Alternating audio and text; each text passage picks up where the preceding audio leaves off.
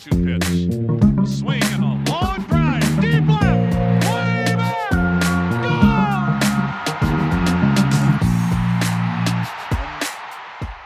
Hey, everybody. Welcome to another Baseball America podcast. I'm Kyle Glazer. We've got another great show for you today. We're breaking down the Cleveland Indians farm system.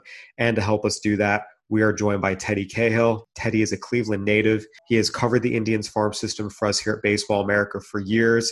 He has a top-to-bottom view of the organization. Teddy, Cleveland's in kind of an interesting place. Over the last two years, we've seen them trade Trevor Bauer and Mike Clevenger. There's obviously a lot of talk about this being Francisco Lindor's last year. If he even does make it to opening day with the Indians, his name has been rumored in a lot of trades. The organization as a whole is undergoing a change. They're going to be changing their name after the twenty twenty-one season. So on the one hand, the Indians are a team that has made the playoffs four times in the last five years and still has a really, really good core of talent. On the other hand, it does feel like there's a lot of change coming within the next couple of years. Again, we've already seen them make some trades of some big name guys in previous years. It feels like there's more coming. When you look at where the Indians are as an organization, Major League's farm system, how do you kind of assess where they are? Yeah, I mean, it's a difficult question. It's a difficult place that they're in as a franchise. I think it really comes down to what lens you want to look at this through. There's there's a way to look at this as, look, they had a unanimous Cy Young winner. They had the A L M V P runner-up.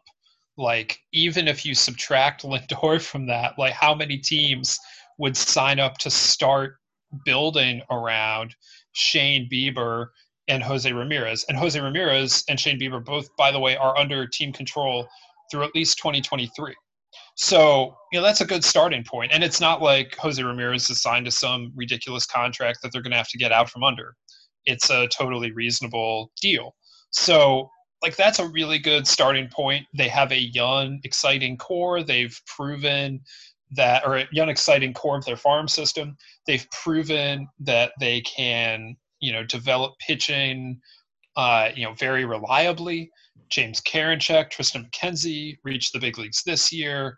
You know, you include Shane Bieber, Zach Plesac, Aaron Savale. Like, I mean, it, the list runs on and on. There's a lot of homegrown talent in that pitching pipeline. So that's the very, like, optimistic, like, what could possibly be wrong here view. Uh, there is, however, also a view that, you know, since they lost the World Series in two thousand sixteen, they, A, haven't been back to that stage, but also, B, have been, you know, they've been caught in the Central, that they now have lost the Central in back-to-back years to the Twins. And if you look over your shoulder, there come the White Sox. They just hired Tony La Russa. They're clearly in win now mode. And, you know, they didn't finish that far behind the Indians this year. So you, you combine that with the idea that Francisco Lindor probably doesn't play in Cleveland after the two thousand twenty-one season. A lot of people expect that he doesn't even play there in the twenty-one season, but, you know, let's say he does play there. He's almost certainly gone at that point. And this is a team that in back-to-back years now has seen Trevor Bauer and Mike Clevenger traded, Michael Brantley, Jason Kipnis, Corey Kluber all walk as free agents uh, a year ago. Now Carlos Santana has already walked this year. So where does that leave the franchise? Um, you know, you, you can you can talk all you want about the young players in the farm system, but they – you know, it, it does feel like in some respects the team has taken a step back since two thousand sixteen, and they still haven't won a World Series in seventy-two years. So if you want to take the optimistic view, like, I fall more on the optimistic side. Like, I would want to build around Shane Bieber and Jose Ramirez. There's very little in terms of dollars committed, uh, you know, to anyone on this team. So there's a little bit of blank slateness, uh, and in this uncertain economic time, like, I certainly see the advantage to that. I also think it says a lot that both Mike Chernoff and Chris Antonetti were rumored to be in the mix for, you know, jobs running baseball departments in Philly and New York and wherever this winter. Uh, and both of them said, no, thanks. We want to stay in Cleveland. So I, I want to trust that group. uh, because since those guys were promoted to their current roles of Antonetti as president and Chernoff as G M in October two thousand fifteen, only the Dodgers and Astros have won more games than the Indians. But I do understand where some of the angst comes from, especially if you view it through like the historical Cleveland lens, and even more specifically, the ho- the historical tribe lens of players getting traded, players leaving via free agency. Yeah, there's no question. I mean, I think you go back to last decade, well, now two decades ago, we're in the twenty twenties, but Cliff Lee, CeCe Sabathia, Victor Martinez. But one thing I think that's encouraging, and you mentioned the optimist view, is while the Twins did catch them for the A L Central crown in twenty nineteen, that Indians team still won ninety-three games. This wasn't a team that fell off and won eighty-four games, eighty-five games. And even this year, obviously an abbreviated sixty-game season, they were only one game back of first place. So it does feel like this is a team that, in spite of all those losses you mentioned, Brantley, Kluber, Kipnis, guys who were really core players of that twenty sixteen team, they've still managed to be competitive. And like you mentioned, there's reason to believe that while you cannot replace a Francisco Lindor, there is enough talent here to remain a team that is at least in the discussion for the postseason. Yeah, I mean, I definitely think that, you know, with Lindor in twenty-one, this team is the World Series contender they've been for the last several years. If you subtract him, are they still that team? I'm not sure. I, I still think they're a playoff contender. Playing in the A L Central is an advantage, let's face it. Um, You know, the Royals and the Tigers don't look like that they're ready to exit rebuilds anytime soon. Um, and, you know, I'm not going to say I'll believe it when I see it with the White Sox, because to an extent you saw it this year, but they also still kind of have to prove something over a, a longer season, I would say. But, you know, the, I, I think right now the bigger question is, like, okay, what happens in twenty-two and twenty twenty-three? Because at that point, are some of the younger players ready? Are they able to supplement the core of Bieber and Ramirez? Like, what does that team look like? And I would say I feel good about what this front office has proven they're capable of doing in terms of building around some key pieces. But I also do understand the, you know, questions of, you know, just what are the finances going to be, and, and what what constraints are they going to be operating under? But, you know, when you look at the consistency that they've had over the last six, seven years, it's it's pretty strong. And I don't think that there's a reason to to think that that would suddenly go away, especially when you look at some of the young talent on the major league roster already, never mind what might be coming up. In regards to who is coming up, we know that will be critical for the Indians to continue this run of excellence. Tristan McKenzie is once again the number one prospect in this system. He had been the top-ranked player in this system for a couple of years. Then the injury bug hit. He missed half of twenty eighteen. He missed all of twenty nineteen, tumbled down the list a little bit just because of the uncertainty surrounding his durability. Came back healthy this year. Really was a very, very key contributor for the Indians after Mike Clevenger and Zach Plesac were suspended for violating covid nineteen protocols, stepped right into the rotation, performed admirably, moved into the bullpen, continued to pitch well there. He's back at the top of this list. How much debate was it between him and Nolan Jones, who in his own right is a very, very highly regarded young position player, albeit one who still has yet to play above double A? Yeah, that's a... It's kind of a tough one. I, it, it's not as simple as saying like it was it was McKenzie clear cut.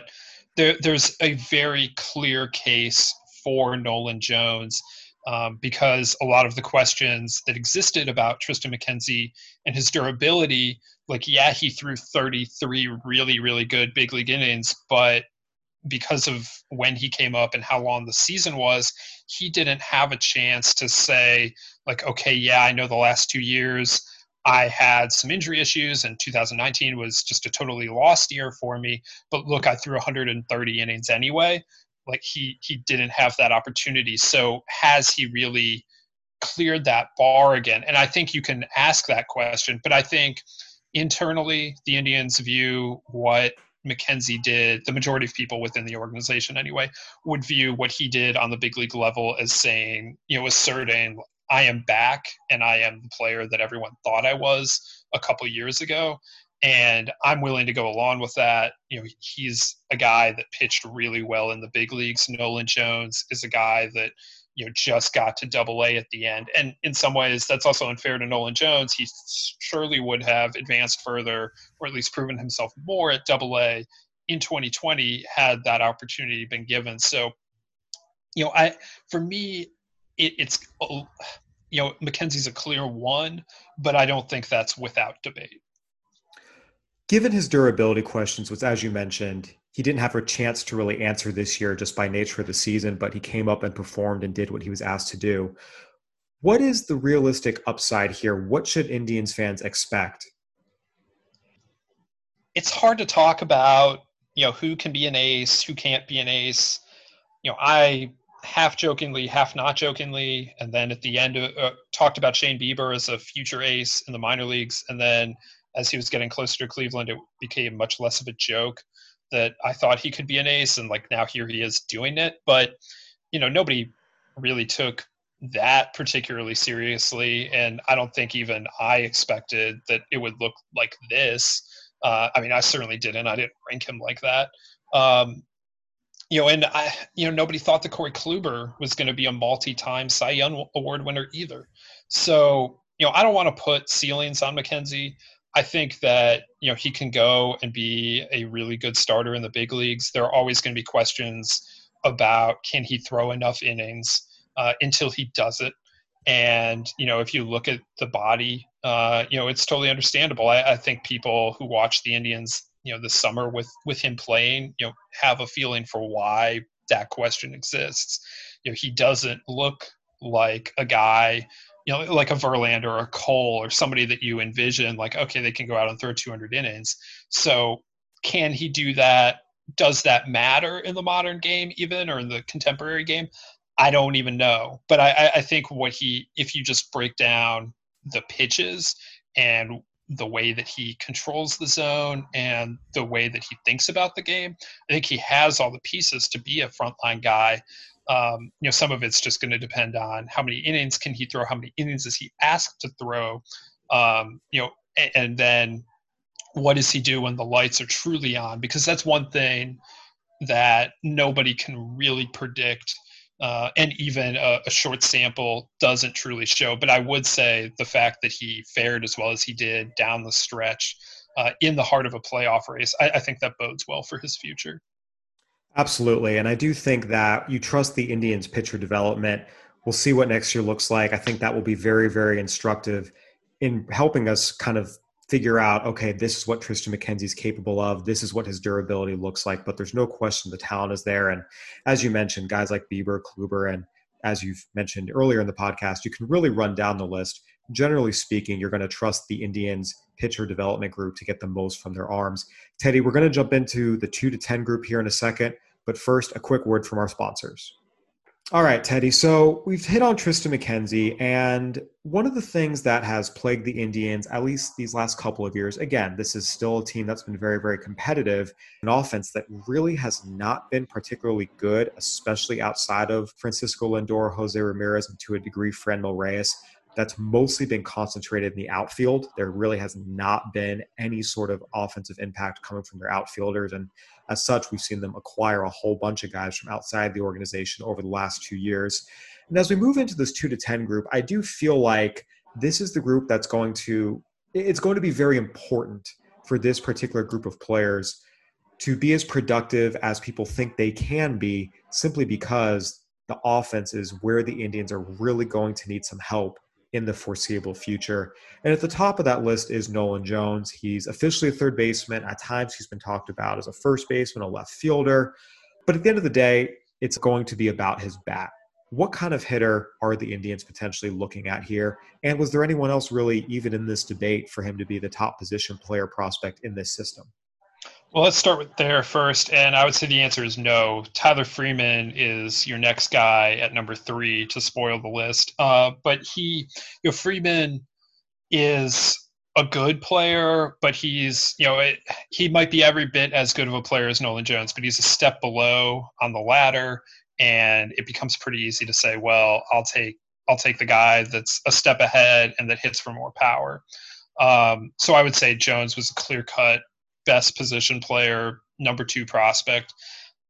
He is a very disciplined hitter. He's going to bring some power. He can hit for average. Really, he should be able to do everything you want offensively. Um, you know, he's not – there are guys with more power. Bobby Bradley has more power. I've I've never labeled Nolan Jones as the best power hitter in the Indian system. Um, in fact, I rarely label Nolan Jones as having any one of the best tools that we label.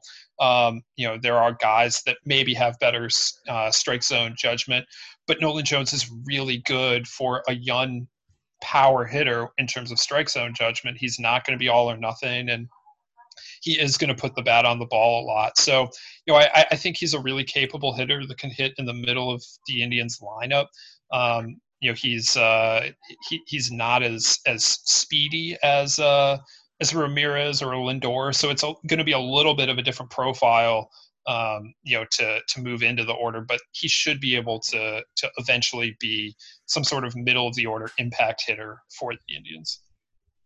Yeah, he's definitely someone that has caught scouts' eyes for a couple of years. We saw him come to Cleveland and play at Progressive Field for the Futures game last year. So someone that there's a lot of optimism about, got up to double A last year, potentially could make his major league debut in twenty twenty-one. Where does he play defensively? Because that is a question a lot of people have had about him. Yeah, and some of the reason why that question gets asked is because Jose Ramirez plays third base, and that's where Nolan Jones has been playing. And so Ramirez is versatile enough that they could move him if they wanted. I think that because, you know, they've had that option for a few years, and Jose Ramirez has said that he would prefer to stay in one spot for a year, not bounce back and forth. And so they've decided that that spot is third base, and I think that's where Jose Ramirez prefers at this point. Now, does he stay there? Would they maybe in, envision moving him back to second base? I think that's a possibility. But Jose, because Jose Ramirez plays third base, Nolan Jones' first position in the big leagues is probably not going to be third base, and it's possible he never plays there. He's worked really hard to improve his defense. Um, that, that's been a, a long-time thing. That, that was true, like, when he came out of the draft. People were wondering about that. I think if he's not a third baseman, he can play in the outfield. Um The Indians like giving guys versatility anyway, so they've tried him at first. They've tried him. They've introduced him to first. They've introduced him to the outfield. Some of it's just going to depend on where the opening comes first when he's ready. Uh, they have no set outfielders. They don't really have a set first baseman right now either, so it shouldn't be a problem to find him a spot. But they do have a lot of guys that can play in either of those positions. So I think that, you know, to give a very non-answer, I think the Indians are just going to look at it at, at the time that he's ready and say, well, is Josh Naylor better in left field or first base, or Nolan Jones or Franmil Reyes, or any of the many Jake Bowers, any of the many players that they've acquired that can do these things, and say, well, if they if we're set here, then Nolan goes here. Um, I, I, that that's one thing they, they value is this versatility, so they've created it, and, and I think that's going to be big for him as he tries to break in. Yeah, and going back to Jose Ramirez, I think we have to note he has played third base exclusively the last two years. The last time he played second base was in twenty eighteen, and he did that for sixteen games. He really hasn't played second base with any sort of regularity since twenty seventeen. So at this point, I mean, but given the kind of athlete he is, I would say that give him a spring training and tell him you're a second baseman. I think he'd be fine. It's very possible. At the same time, we do see that more often than not, it's the established guy who keeps his position and oh, the young sure, guy sure. that has to move, as opposed to the other way around. But again, we'll be interested to see where he ends up. First and foremost, though, it's about the bat. You mentioned Tyler Freeman comes next. After that group, that's the top one hundred prospect group, if you will. There's a really kind of interesting mix of lower level players who you can see decent potential on, but are super far away. And as we know, if you have seven or eight really good prospects in A-ball, probably only two or three of them are going to make it. Their strength in numbers, and the Indians certainly have that. Take us through this next group. Bo Naylor, George Valera, Brian Rocchio, Daniel Espino, Ethan Hankins, Aaron Bracco, all very talented. None have played above low A. Then you have Gabriel Arias, who reached high A last year in the Padres system, came over in twenty twenty as part of the Mike Clevenger trade, has had some offensive questions, appeared to click in the second half of twenty nineteen, but it's really kind of T B D how it's going to play moving forward, depending on his plate discipline. How did you kind of stack this group up? Because there's so many guys here with very similar upsides, but they're all very far away. Yeah, I want to just say that you can order this pretty much any way you want. I, I don't think there's a whole lot of separation three through ten here. Um, frankly, you might even say three through eleven because Gabriel Rodriguez, uh, who's the youngest of any of these guys, but was a top international signing, I believe, in the eighteen class. Um, he was number ten in the system last year. With Arias coming in, he slides back a spot. You know, they're all super high ceiling players. They they haven't proven a whole lot yet. You know, Arias, slight exception to that, um, but he comes with uh, you know kind of a, a war that some of these other players don't have, in that, you know, his plate discipline is is behind every one of these these hitters. Uh, he's an outstanding defender, however, which which makes up for that. And, you know, I'll, I'll be very interested to see what the Indians can do with him, because they don't have a whole lot of players who for whom plate discipline is a problem. They generally select for guys who control the strike zone really well, make a lot of contact, and he's not like that. So now that they have a player like that, are they able to work with him to develop that? Or is that something that they have to find out in the wild? And, and you know, can, can they teach it or can they not teach it? And so I'm going to be interested in it from that from that standpoint. I think when you look at, you know, those two arms, Daniel Espino and Ethan Hankins, they're high school pitchers taken a year apart from the Georgia prep ranks, uh, inevitably going to be compared to each other until they get to the big leagues or somebody gets traded, I guess. Uh, but they uh, they're they're both big time fastballs, you know, big time potential. Uh, and, and the rest of these guys in, in terms of hitting, you know, that you've got premium position player and, and Bo Naylor. And I think that basically puts him at the top of this list, you know, finding a guy that can catch. Uh, and he has really good framing ability, um, to the extent that we can measure that in the low minors.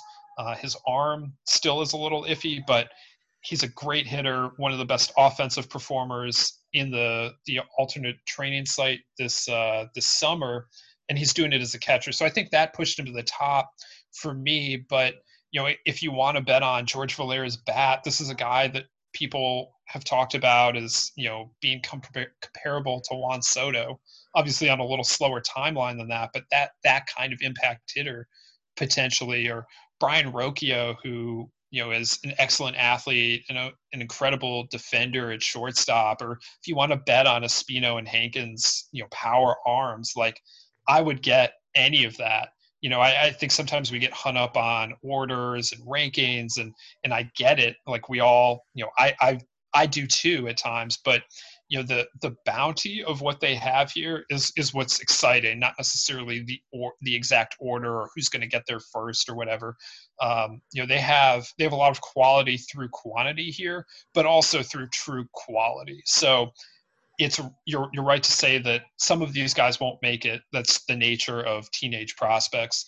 Um, but, you know, th- this wave is kind of the core of the farm system going forward, and what gives it the farm system like top ten, top five upside over the next couple of years. Yeah, and that's what's always kind of interesting, seeing systems like this where you can see the talent. You see these guys, you understand what makes them so highly thought of.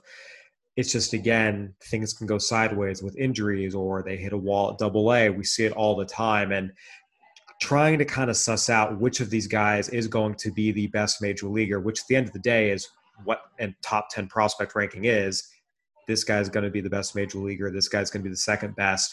It makes it difficult. And I will say, I agree with you that there's sort of this interesting pool of prospects. And, you know, we talked about it, just to pull back the curtain here at Baseball America, this four, five, six, there were a lot of debates about, is this really a clear cut four, five, six, or you could argue they're all tied for fourth. And you move into the seven to eleven ranges you talked about, and you could order it in any which way. And at the end of the day, having this much talent, even if only two or three of these guys hit, that's potentially two or three impact players. Yeah, and, and it's at positions you want them to be really impactful at, right? I mean, you've got a catcher in Naylor, you've got a couple shortstops, or three shortstops if you go to eleven, or if If you go to twelve, there's another shortstop in Carson Tucker, who's the first round pick. Um, you know, and, and you've got a couple premium arms. Aaron Bracho is a second baseman uh, right now, basically because of everything around him. And, you know, he is a slightly lesser defender than a Brian Rocchio, but, you know, again, up the middle, George Valera is kind of the one that's more of an offensive oriented position. And, and maybe that puts a little more onus on his bat. I mean, it certainly does, but uh, it, he is an outfielder in a, in a team that has been looking for outfielders for what feels like five years now. Um, so th- this is a very important group, and they, everyone in that group in, in the top ten there, with the exception of Rocchio, because he went home during the pandemic, they all were at the alternate training site. They were some of the youngest players at any alternate training site. And it's going to be very interesting and important that the Indians take them from that environment, that, that controlled environment in Lake County, and, and are able to to help them back into a traditional minor league development system. And this is going to be true for every team around baseball, but for these guys specifically, being as young as they were in that environment, how do you now then, you know, move them on and, and keep them progressing as you were hoping to do? I, it, it's it, it's one of the most important questions facing the Indians in twenty twenty-one, frankly.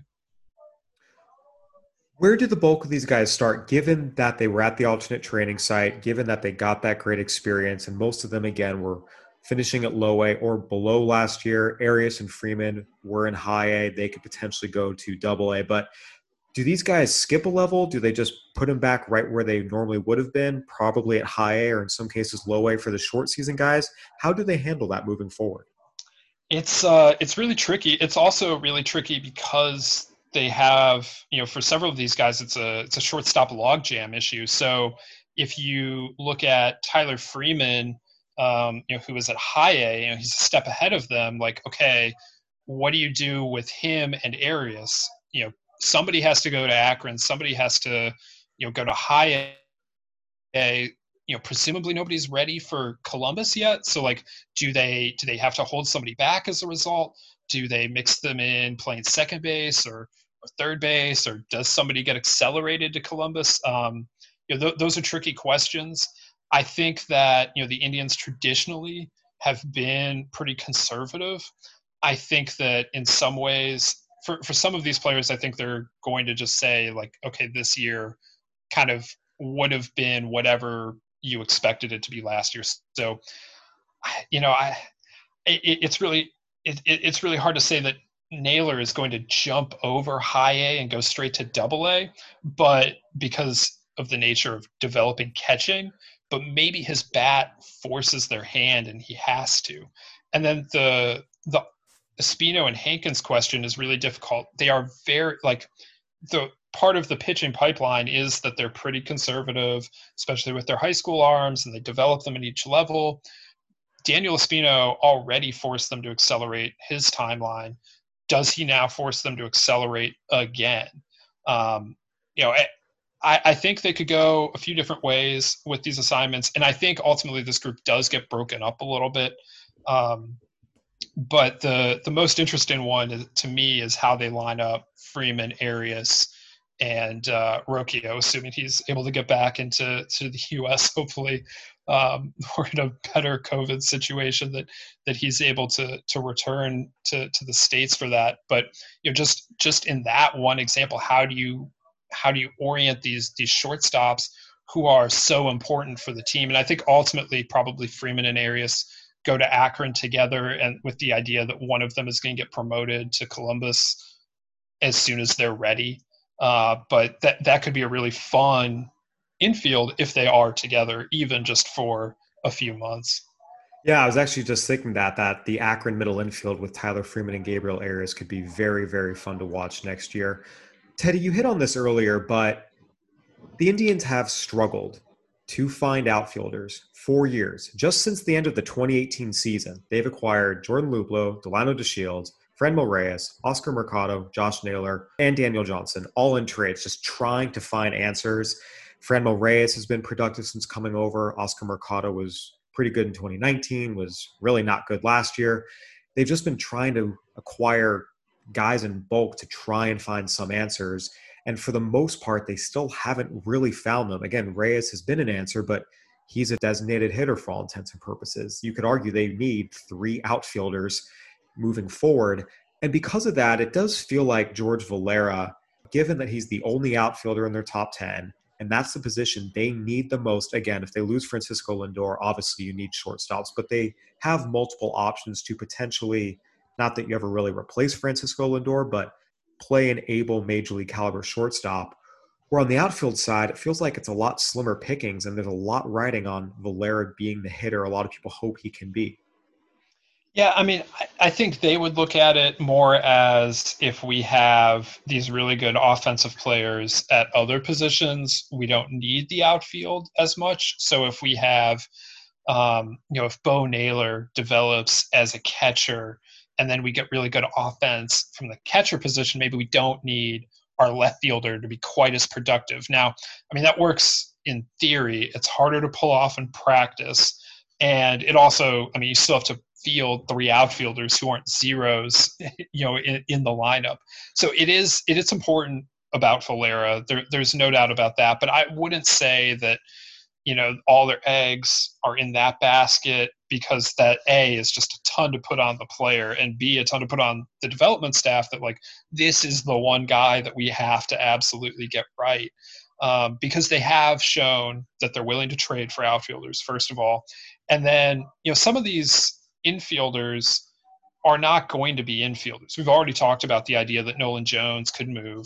Tyler Freeman is a shortstop now, and nobody really, I mean, he keeps, everybody keeps saying Tyler Freeman's going to move off of shortstop, and yet he keeps playing shortstop. He keeps proving like, well, we can keep giving him chances and may, maybe he'll do it. But ultimately, there are going to be better defensive shortstops. So the expectation has been second base, but what if he moves to the outfield? You know, um, you, you didn't mention Josh Naylor in that, you know, that they, they have that option now as well. So they need to get Valera right, but they, in, in the sense that they need outfielders. But I would say that, you know, some of this, I think they're hoping is going to kind of take care of itself as these guys matriculate up and, you know, get forced into being more versatile, or they're going to continue to to look to acquire outfielders in trades. For whatever reason, the outfield has been a problem for a really long time. It, you know, it, it, it goes back a considerable ways that they just haven't been good at developing them. Tyler Naquin came up and was a Rookie of the Year finalist and never was really able to to build on that. Bradley Zimmer is still hanging around as a, another former first-round pick, and who injuries have kind of derailed, and, and he hasn't established himself. So, you know, they have a lot of options, and, and they're trying to build, uh, you know, quality through quantity. Um, that hasn't worked to this point, but, you know, maybe they'll be able to hit on something going forward. But it would make everyone's lives a lot easier if Valera is able to, you know, get on track and move forward and be the prototypical right fielder that there's the hope that he could be. Yeah, I think you can imagine a scenario where Oscar Mercado goes back to being more what he was in twenty nineteen next year with a more normal season, goes back up, plays center field, and at the very least is a positive contributor. Josh Naylor, there's a lot of promise in the bat. Whether he can really play left field or not has been open to some debate, but maybe he goes up and he's able to at least play it well enough with his bat that you can deal with it. And then all of a sudden, all you have is one hole, and hopefully Valera can fill it, or if not, someone else. It's a lot easier to fill one than three. So I think that's going to be the interesting development to watch, what happens to the Indians outfield and the major leagues with some of these guys that they've acquired, in addition to Valera's development. Teddy, you mentioned Rodriguez was someone who was in contention for this top ten. He ultimately ended up at number eleven, in part because they brought in Gabriel Arias in the midseason trade for Mike Clevenger. How many other guys were in the debate for the top ten here? Or was it really just eleven for ten spots? Yeah, I think it was more an eleven for ten spot situation. I mean, anytime you have a first round pick, like, you kind of have to consider, is that player a top ten player? Usually they are, but the Indians were unique. Uh, I shouldn't say unique. The Indians were abnormal last year in that nobody graduated, nobody got traded. The the top ten was all back. And, you know, because of the nature of the season, you know, nobody had really had an opportunity to fail or or go backwards. Nobody got hurt. So the top ten from last year was was sitting there with the addition of Gabriel Arias. Um, you know, so whether it's eleven or twelve, you know, it was it was a pretty limited, you know, group, and um, you know, which it is maybe a little boring, but from my perspective, I was I was okay with, because, you know, a couple of years ago, I felt like the entire, you know, system kind of reoriented when with the the the, the coming of, of of Naylor and Valera and Rocchio. Uh, you know, that group just starting to the, the, to swell up. All of a sudden, the the top ten looked very different than what I had been used to. So, uh, a year of static, uh, I'm okay with. One other thing that I think it's important to hit on is, especially for a team like the Indians, who develop standouts, but because of budgetary constraints, often has to trade them. You need to make sure and hit on your trade returns. So I want to ask, what is the status of, in the case of the Trevor Bauer trade, Logan Allen, who they got from the Padres, and Scott Moss, who they got from the Reds? And then the Clevenger trade, we hit on Arias, but they also brought in Joey Cantillo, Owen Miller, among prospects. What's the status of Cantillo, Miller, Allen, and Moss? Well, uh, you know, Cantillo and Miller both showed up relatively late. Um, you know, that trade happened in, in late August. Uh, so the Indians have had some time with them, but not a ton of time. So, you know, they're, they're interesting pieces. Uh, you know, Cantillo is, you know, getting him in with Indians pitching development, uh, I, I think has the potential to maybe unlock something more. They've shown that ability before. And if they can especially help him unlock some velocity, I, I think that would be uh, a, a big deal for him. Owen Miller is a player that I'm probably underrating, that the industry is probably underrating, uh, and that we also can't forget about the idea that, you know, somebody has to go play shortstop in Akron and Columbus. Like, Owen Miller's in that mix too. I, you know, he probably goes to triple A, and uh, I wouldn't be surprised if you saw him in the big leagues next year. I don't know precisely what he is. He's probably a second baseman, maybe a utility infielder uh, at worst, but he uh, he does an exceptional job of putting the bat on the ball. Uh, and again, the Indians really like that. So I, I think he's an intriguing player for them. They obviously saw more of Allen and Moss. Moss, um, somewhat surprisingly, did not make a big league debut in twenty twenty. I tried not to ding him too much for that. The reports out of the alternate training site were not glowing. Um, but I also, I mean, I, I tried not to get too caught up in that either. It's just such a weird setup. Not everyone, um, you know, is built for that kind of deal.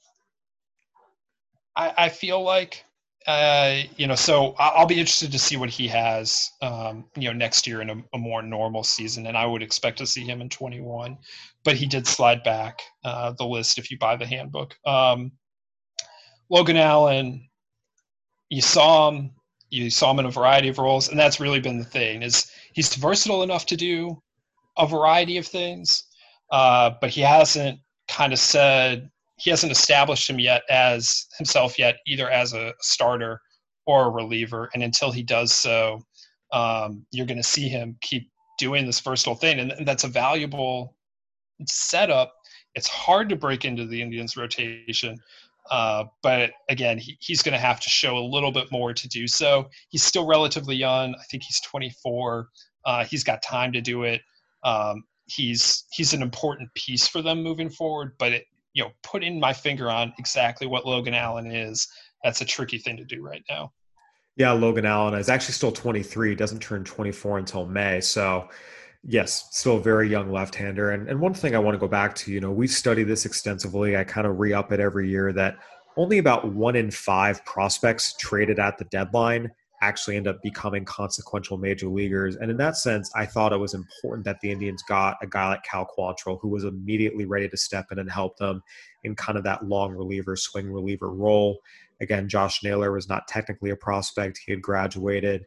He's in the big leagues. We saw him have some really good performances uh, against the Yankees in the playoffs. We have to see what that looks like moving forward. But, you know, even if only one of these guys hits, combine it with Quantrill and Naylor, again, you have big league pieces that can help you. Does it equal Clevenger? No. But again, you're not coming up empty. Yeah, I mean, and the you know Logan Allen has pitched in the big leagues, um, you know, so he's uh, he's gotten that that experience already, and uh, you know, I, I think in a different team he probably is, you know, maybe being a more consequential piece, but you know the Indians have so much pitching depth that they can afford to, you know, help him develop still and and try and figure out exactly what it is rather than labeling him, you know, bullpen piece or, or, or saying, well, until you're ready as a starter, like, we don't want to see you. So yeah, it, it's, it, it's going to be interesting to see how all those pieces come together. And, you know, I mean, to your, they acquired so many players in those two trades that they're going to come up with something from it. It's just hard to put your finger on which one of them is going to be the best. I mean, I, right now we have it ranked as Arias. Um, you know, but if you told me it wound up being Cantillo, I, I don't think you, Kyle, would be surprised. I'd probably be more surprised than you would be because I, I know you really liked him in, in the Padres system. But I mean, he's got the potential, uh, you know, and maybe the unlocked Cal Quantrill, uh, you know, just because he wasn't a consequential piece for the Padres doesn't mean that in the Indian system with their development that they can't figure something out to unlock him further. Yeah, well, we saw Quantrill starting to become a consequential piece this year when they moved him into that swing role, and the Indians did the same, and he was even better there. So again, as you mentioned, Quantrill, I think, is a very valuable big leaguer moving forward. I understand the appeal of Naylor's bat, and I was on the Gabriel Arias bandwagon for a while, even when he was struggling, uh, both the defense, but also it's a good swing. It's not like one of those guys that's just a bad hitter who doesn't know what he's doing up there. It's a plate discipline issue. He has to tighten, but the offensive ability is there. And I mean, Cantillo, you like tall lefties who, you know, have nasty changeups and are growing into velocity. Yeah, that's a guy you take a shot on. And, oh, by the way, Owen Miller can really, really, really hit. And as you mentioned, he's the type of guy that gets lost sometimes in prospect discussions because he's not the biggest, he's not the loudest tools. But if you consistently put the bat on the ball and hit the ball hard, someone will find a spot for you, and he fits that bill. So there's no question the Indians have acquired a lot of different guys who have the potential to be something. Again, history tells us not all of them will be that thing, but if two of them hit, you end up with some pretty good ball players. Absolutely. And I mean, the, the quantity is important here because you need it to get the quality. Absolutely. And, and I do think that is a nice way to kind of sum up the Indian system. There's a big quantity of guys, especially at the lower levels. And even if a couple of them don't hit as a lot of people hope they will, if two or three of them do, the Indians are going to be in great shape, especially given what they have in the major leagues, especially given what they have at the top of the system with Tristan McKenzie and Nolan Jones, who you feel a little more confident about. So despite everything going on with the Indians, again, the looming disappointment of Francisco Lindor probably leaving with them the next year, at least to me, it does feel like this is a team that should be competitive. Again, you don't lose Francisco Lindor and get better. But again, I just go back to you look at the pitching, you look at having Bieber and Ramirez as anchors, you look at the talent base, you look at this development group and this front office's track record. I do feel like this team can still contend for the postseason twenty twenty-one, and I do think even into twenty twenty-two and twenty twenty-three, as long as Ramirez and Bieber are in Indians uniforms. Yeah, and you know, if you have the pitching that they have and you have the depth that they have, anytime you're in a short series, you're dangerous. So uh, the big thing for the Indians is just can can they get into the playoffs and then use the pitching that they have? Um, you know, can they weaponize that against teams that are maybe a little more complete, but in a short series, you shut down their offense and, and suddenly uh, you never know what can happen. Yeah, well, that was the hope against the Yankees in the wild card series this year. It did not, not hasn't worked for the last three years, I should mention, but that's yeah, the idea. Yeah, yeah, it didn't, didn't work out that way, but at the end of the day, if you put a true ace on the mound, it's something more than a lot of other teams can do. So, Teddy, we appreciate you coming on and joining us, and uh, thank you for your insight as always. Absolutely. Thanks, Kyle. All right, everyone, that'll do it for another edition of the Baseball America podcast. Go ahead and give us a review on iTunes, Spotify, Stitcher, whatever platform you're listening on. We'd love to hear from you. For Teddy Cahill, I'm Kyle Glazer. Thanks for listening. Stay safe.